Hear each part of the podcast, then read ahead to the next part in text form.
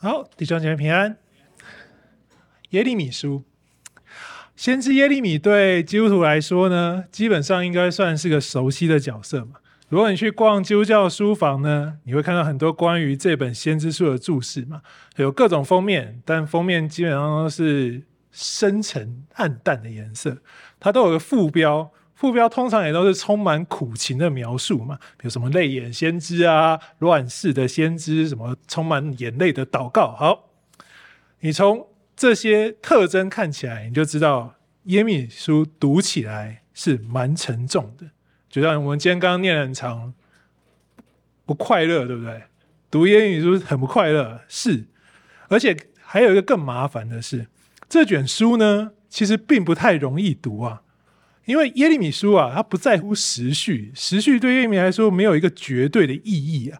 实际上，你如果读过去哈，你会发现前后两段是不相干的东西接在一起。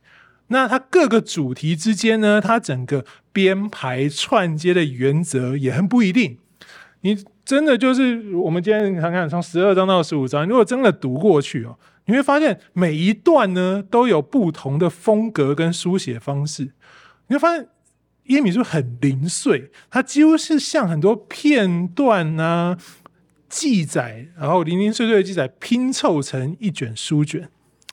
所以我个人呢，通常觉得也建议啦，就是读耶利米书有一个角度，我个人比较喜欢说它是一本长时间的日记，或是耶利米的个人手札。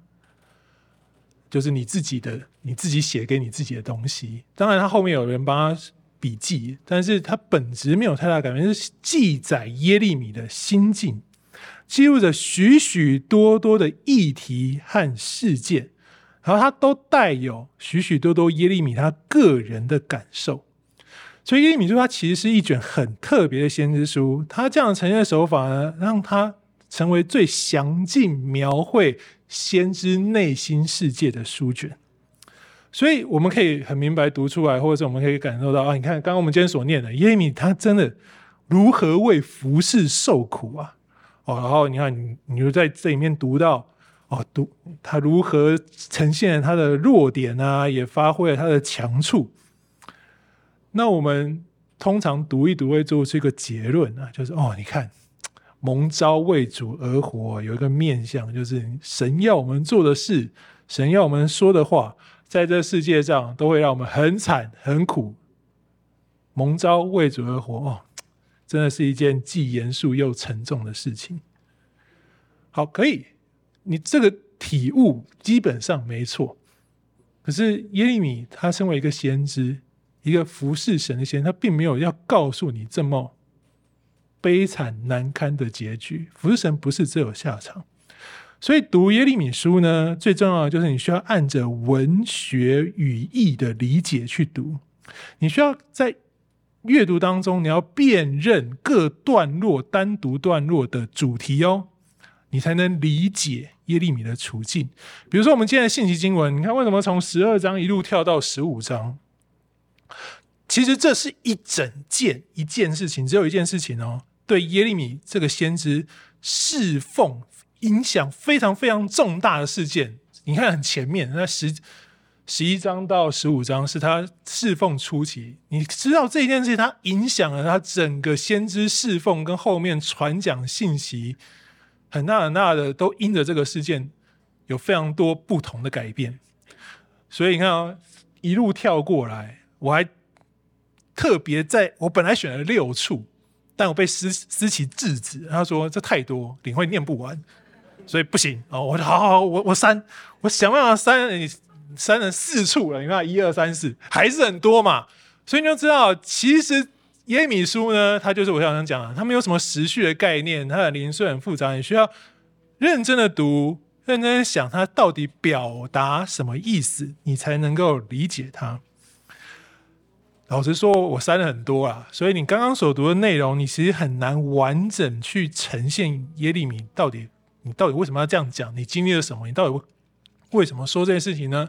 所以我今天呢，原则上你知道，就是从十一章要走到十五章，所以我非常强烈的建议你，你可以打开你的圣经，就把你圣经留在十一到十五章，因为太多了，你要我帮你做投影片，做完我也不用讲了。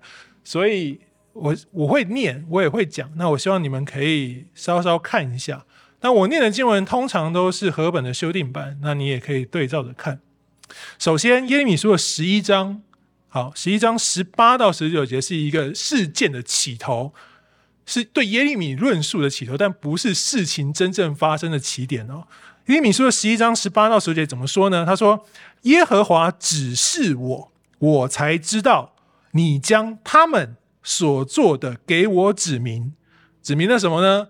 我耶利米像柔顺的羔羊被牵去宰杀，并不知道他们，那还是同样的他们。”设计谋害我，这些人怎么说呢？这些他们说：“我们把树连果子都灭了吧，把耶利米从活人之地剪除，使耶利米的名不再被记得。”所以耶利米书十一章的十八到十九节表达出，耶利米是被神启示，他才知道自己已经像一只被牵去宰杀的羔羊哦。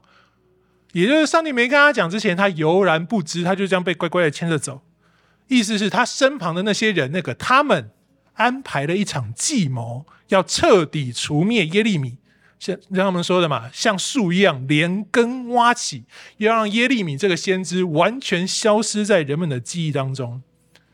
十一节让我们知道一件事情：耶利米的描述是。若不是神出手，这群人就已经得逞了。我是牵柔顺的羔羊去宰杀。好，重点是这个他们是谁？十一章的二十一节告诉我们，这个他们是一群亚拿图人。哦，这群亚拿图人因为耶利米奉耶和华的名说预言，就要杀他。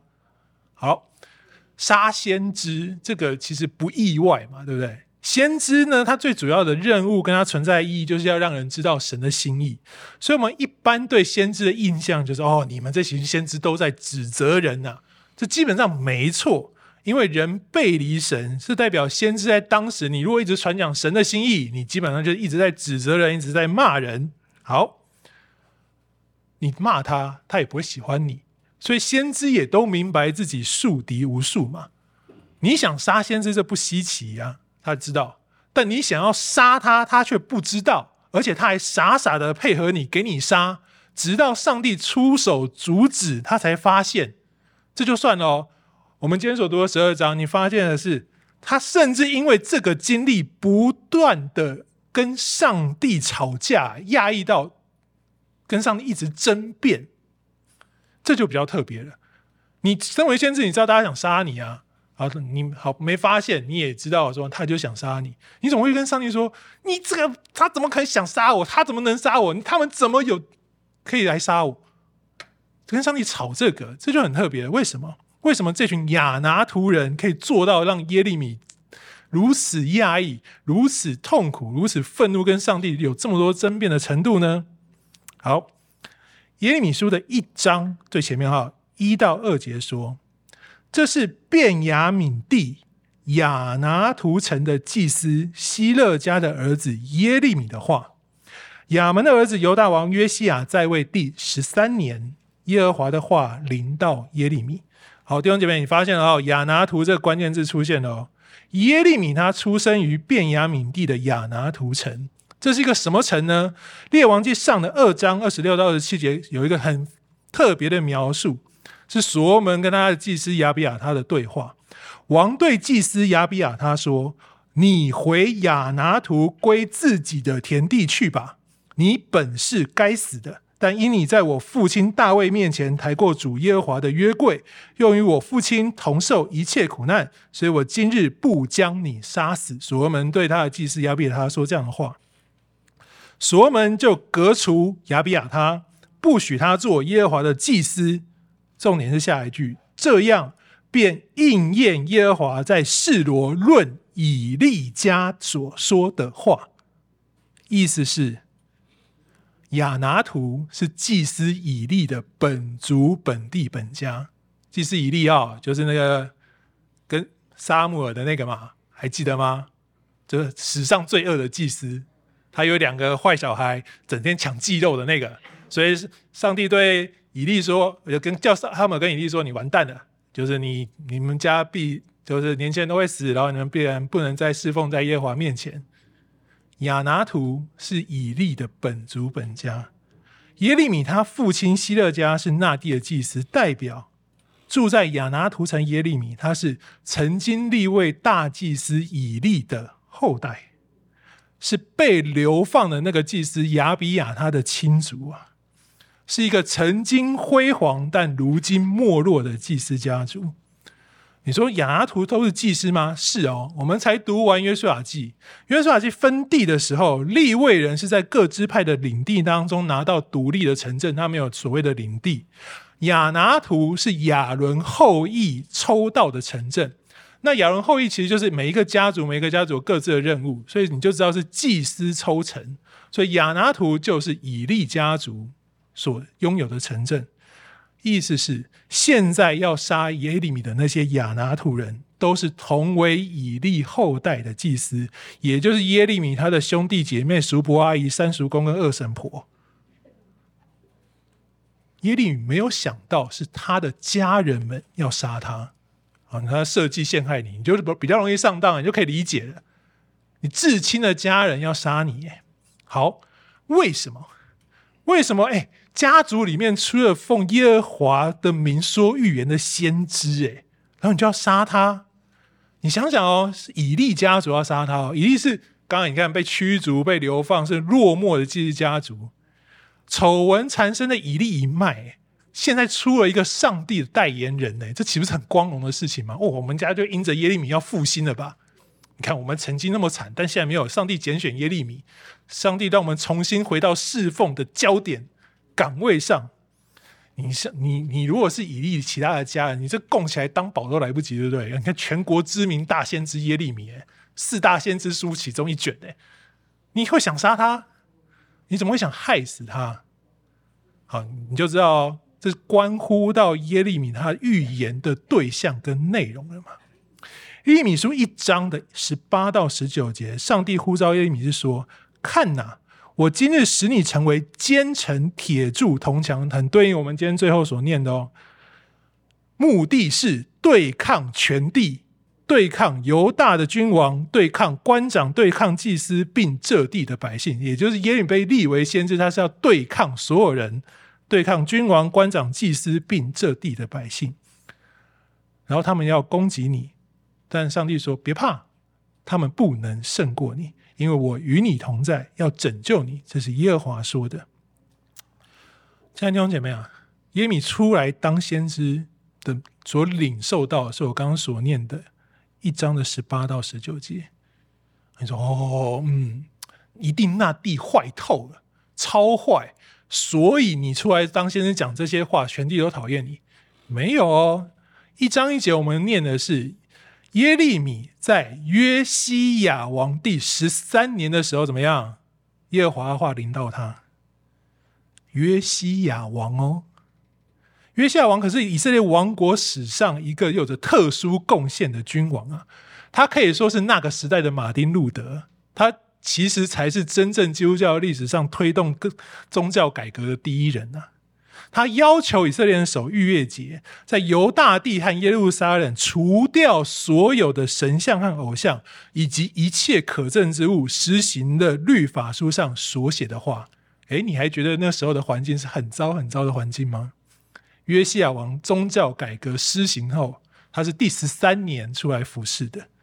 历代志下三十四章，约书亚约西亚主动要重修耶和华的圣殿。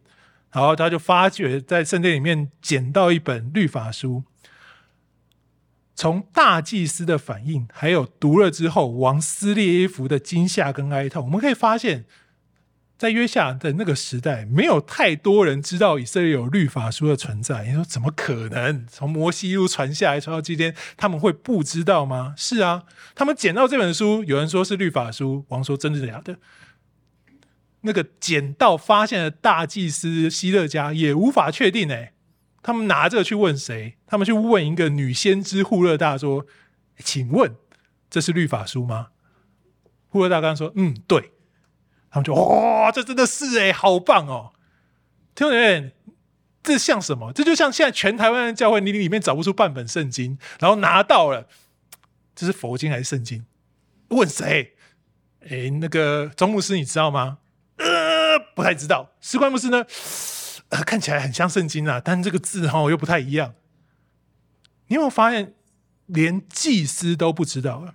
所以在耶米书的第二章第八节，上帝是这样描述此时的南国犹大：他说，祭司从来不问耶和华在哪里，传讲律法的不认识我，官长违背我，先知借巴力说预言，随从无益的东西。弟兄姐妹，当时最严重的问题就是耶和华信仰被变化，就是从祭司的背离开始。没有任何一个祭司去问耶和华在哪里，连律法书都认不出来。所以当时的环境，约下在宗教改革，哎，宗教改革，他的祭司们是这样的光景。别忘记哦，耶利米是祭司那一脉的哦。所以在约西亚的宗教改革里头，事实上祭司是他一个主要的目标和对象。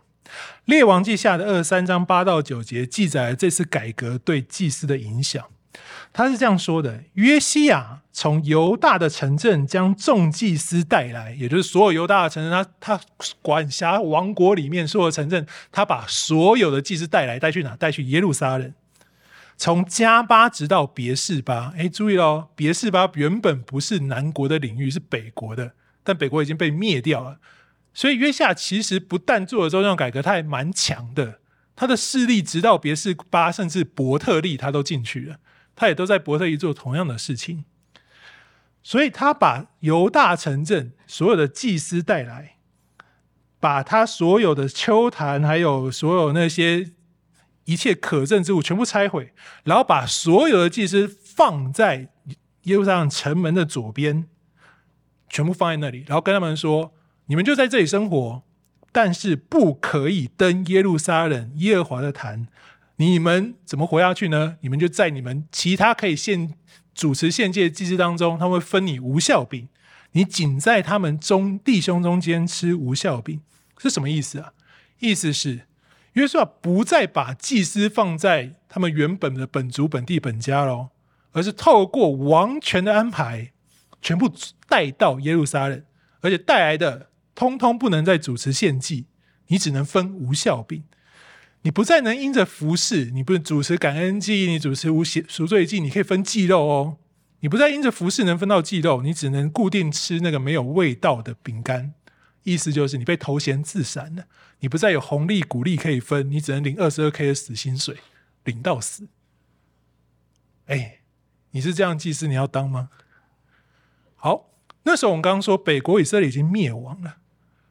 便雅悯地是北国的领地，对不对？所以亚拿图他还没有遭遇到这个要求。但是我刚刚说了嘛，约夏的势力其实已经过了别是巴，到达伯特利，伯特利就在亚拿图的附近。难保亚拿图城不会是下一个目标。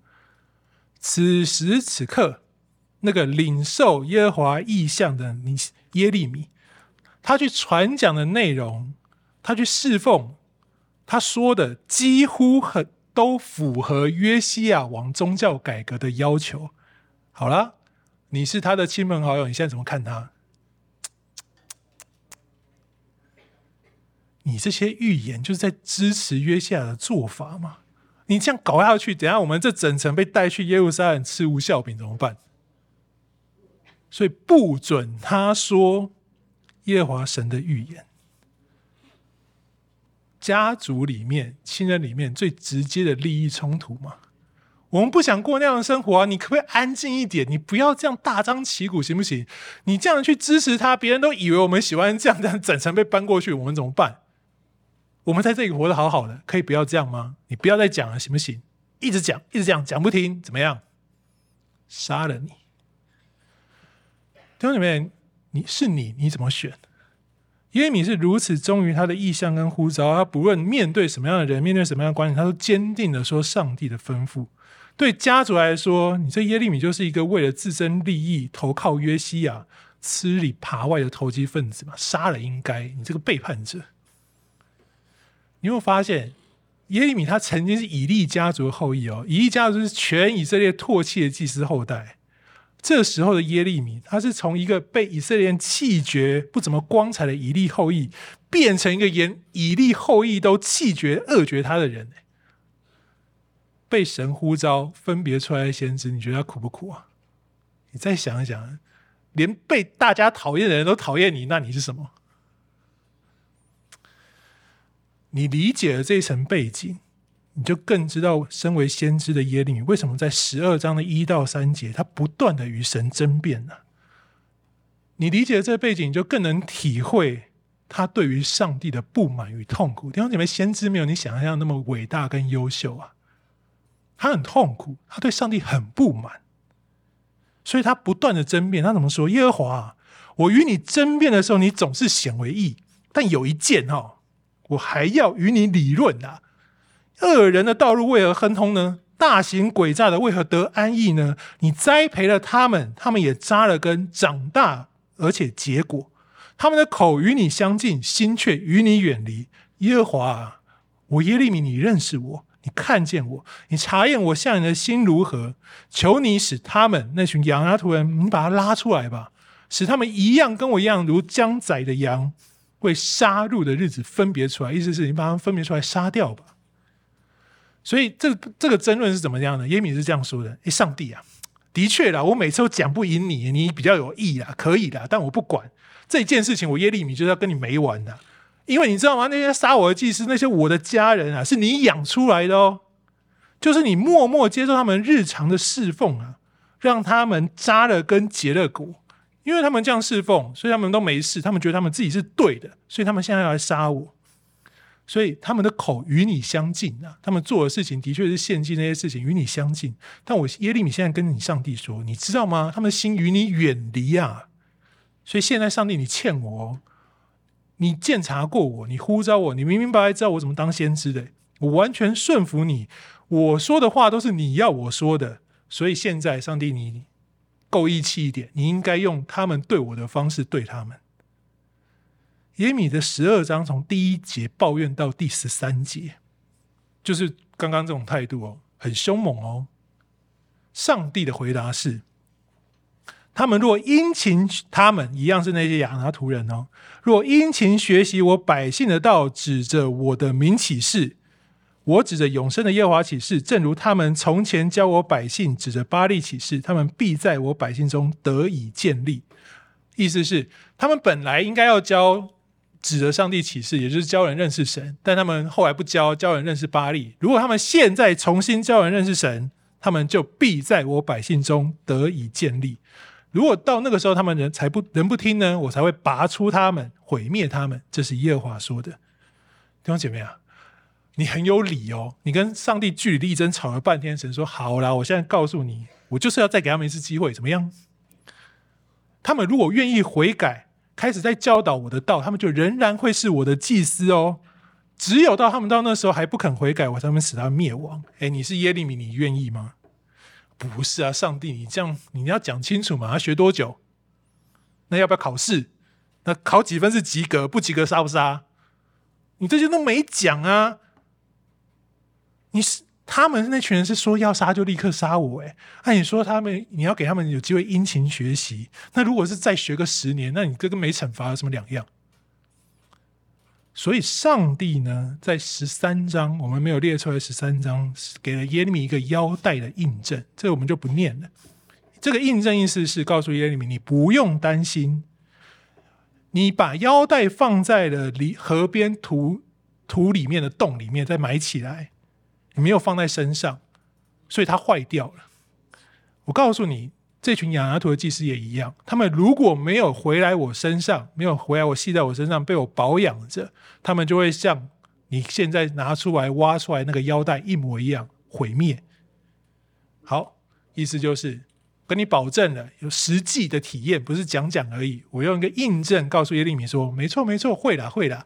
这次跟你 promise 一下哈，没有做到就跟这腰带一样，这样可以了吧？好啦，你你耶利米你怎么选？那俗话说见好就收嘛，对不对？上帝都已经亲自来世界上动手，给你一个保证了。你是耶利米，你要不要被摸头？好啦，好啦，那各各退一步，海阔天空，对不对？那个事情过去不要太计较啊，毕竟对方是上帝嘛。你太得寸进尺，太超过我也不好意思啊。好，你退了，你觉得上帝应该也退了嘛？就大家相安两无事，没有哦。上帝没有在跟他分别出来的侍奉者客气的哦。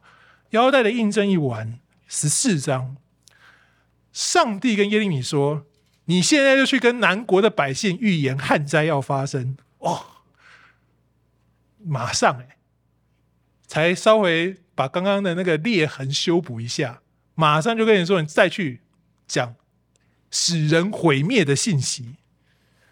而且这一次预言完哦，我们今天读的信息经文是十四章的十一到十四节，描述的是上帝不准耶利米为这百姓求福啊，因为意思是神绝不接受这群百姓的悔改。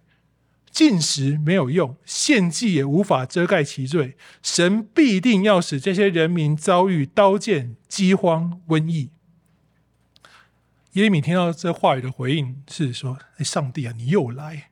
你知道其他先知都说献祭禁食必有平安吗？”我们我们刚念过嘛？你刚刚念的。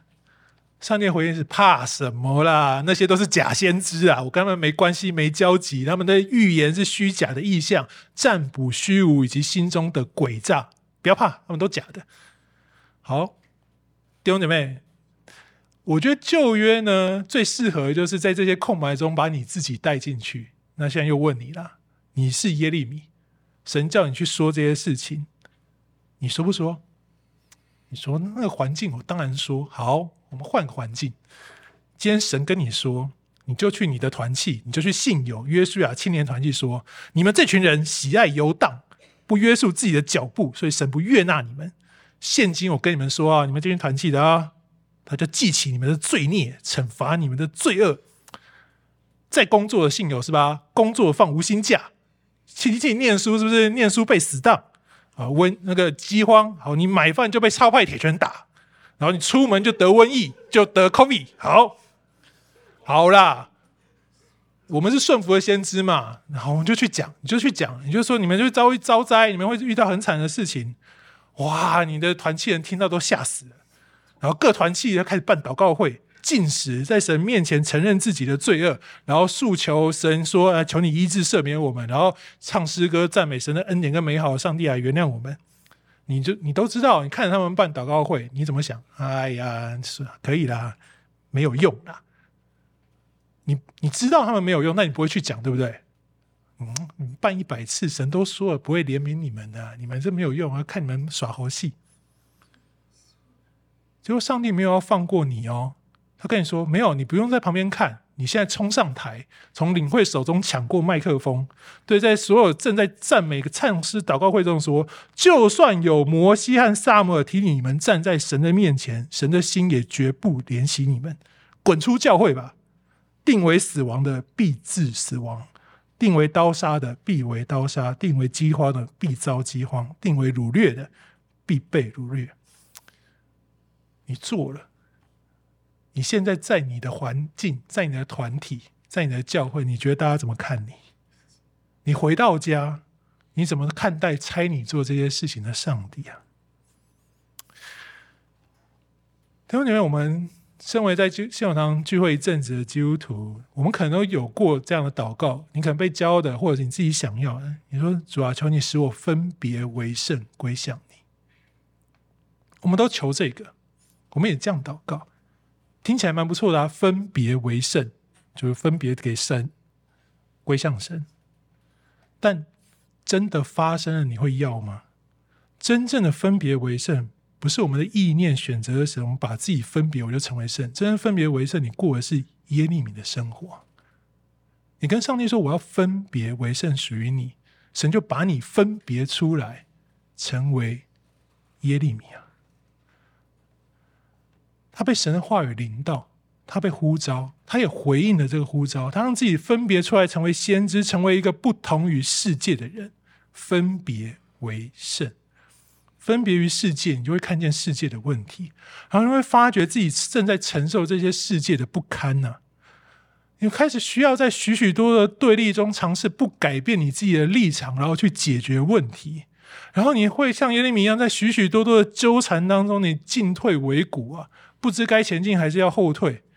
然后你每天都有许多的挣扎跟无奈，你身旁的人想害你，身旁的人讨厌你，身旁的人骂你，身旁的人要杀你。你承受许多痛苦跟责难，当年你扪心自问一下，在这处境下，没有人能不抱怨的，对不对？你能吗？不能。耶利米也不能。只要是人，没有一个人不想要寻求公平跟公义的。能我做的是对的事情，却遭难，没有人不想讨个公道的。这时候的我们，其实真的很软弱，也很难过，很无奈，也。不太神圣，对不对？你超多抱怨，你对上帝是无数的不满，你乐乐意与他争辩，然后你觉得你自己是占理的，你是对的，你是公义的。弟兄姊妹，是神都知道，神没有要我们不产生这些情绪啊。耶利米就是要向我们见证这件事的先知。当耶利米向上帝抱怨，他成为全地争相指控的人，也就是今天第十五章的经文了。一个因着上帝要求而承担全地咒骂的人，他很痛苦。他说：“上帝啊，你让我觉得我出生来就是来承担灾祸的。”耶和华的回应是：“我必释放你，使你得福气。”灾祸苦难来临时，我必使仇敌央求你。人岂能将铜与铁，也就是北方的铁折断，也就是他们没办法拿你怎样？你是北方的铁。后面那段经文其实原文翻译不太好翻，但简单来说就这样：神必定会让耶利米因着这群恶人所损失的一切，白白的还回来给他，让他所受的屈辱回应在仇敌身上。这是上帝对耶米的应许。你很不满，你很对上帝愤怒，但上帝跟你说：“我安慰你，会，你会，我会给你力量，使你刚强如铁。你所遭遇的一切不公不义，在某一天会全部还给你。”面对这个问题，弟兄姊妹才是我们信仰真正的关键时刻。你要不要相信上帝的安慰跟应许啊？希伯来书十一章六节说：“没有信就不能讨神的喜悦，因为到神面前来的必须信有神，且会信他赏赐寻求他的人。信心呢，是分别出来之后，你才能产生的美好礼物。也只有神的分别，可以让我们自己察觉到我们自己信心现在真实的样貌。是你不满，上帝回你，上帝给你应许跟安慰。”我们真的会接受吗？耶利米没有。耶利面对上帝的安慰跟应许，他的回应是说：“上帝啊，我的痛苦为何长久不止呢？我的伤痕为何无法可医，不能痊愈呢？上帝啊，难道你，你这位神以诡诈待我，像流干的河道吗？”这是他回应上帝安慰跟应许的话语。弟兄姐妹，先知怀疑了。耶利米在争辩当中不再相信神的话语是显为义了。对身为先知的职分来说，哇，最糟糕、最丑恶的就是这个不信跟背离，对不对？所有的祭司都背离了。但同时，最美好动人的经历也是因为这个不幸才能产生，就是人会经历神的挽回。耶利米直接跟上帝对话说：“你是诡诈待我的，耶和华如此说：你若回转。”我就使你归回，站在我面前。你若能将宝物和无用之物分别出来，你就可以当我的口。他们必归向你，你却不会归向他们。弟兄姐妹，耶米因着自己对神的不满，他真实经历了神对他的挽回，他因此能真实相信未来那个他必他要预言的。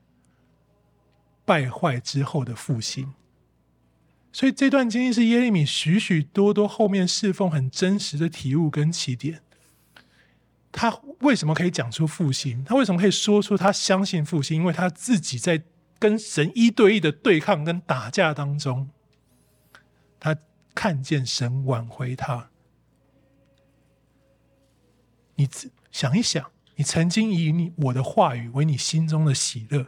如果现在你想清楚了，宝物跟无用之物，你分别好了，他们会归向你，你不会归向他们，因为我仍旧与你同在，使你成为铜墙铁柱。弟兄姐妹，分别为圣，从来不是仅仅的一个意念就能得到完全的效果。神使我们分别出来，弟兄姐妹，是使我们走上成圣的道路。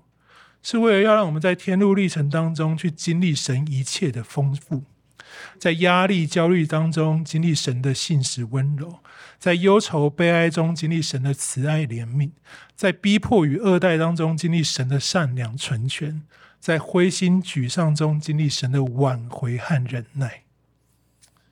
我们就跟耶利米一样，更深认识这位当初把我们分别出来的神。希伯来书二十二章十一节说：“凡管教的事，当时不觉得快乐，反觉得痛苦；后来却为那经过锻炼的人结出平安的果子，就是义的果子。”从神而来的勇气和恩典，能让我们挺身面对生命许许多多感受跟疑惑。它可以帮助我们正面去迎击痛苦。神赐给我们的圣灵，会让我们看见自己在神眼中应有的样式。过去你被分别的那段天路历程，所有经历的苦痛，它其实都成为你灵命成长的养分，使我们真正开始可以把宝物跟无用之物分别出来，使我们口中所说的是神的救恩、神的福音，我们成为福音的出口。我们可以成为引导人们归向耶和华的先知，所以保罗在他的书信里面告诉我们，有先知的恩赐。愿我们从耶米的故事当中想想我们自己，不要太快就放弃与神争辩，也不要害怕对神不满，因为神是信实温柔的神，他必然挽回你，只要你愿意。我们一起祷告，父神，们谢谢你，你呼召我们在这世界上成为属你的儿女，你让我们看见我们跟世界的不一样，你也让我们经历这世界对待我们的不一样。但主啊，你是信实的神，你是公义的神，你应许我们，你必坚固我们，你也必为我们实行你的公义。愿圣灵赐给我们信心，相信主的应许，在我们许多忧愁、难过、难以继续跟随的时候，主啊，求你对我们说话，让我们听见你挽回的话语，使我们在这些来来回回的挣扎跟经历当中，主，我们更认识你，我们也更坚定的爱你。谢谢主，祷告奉靠我主耶稣基督的名求，阿门。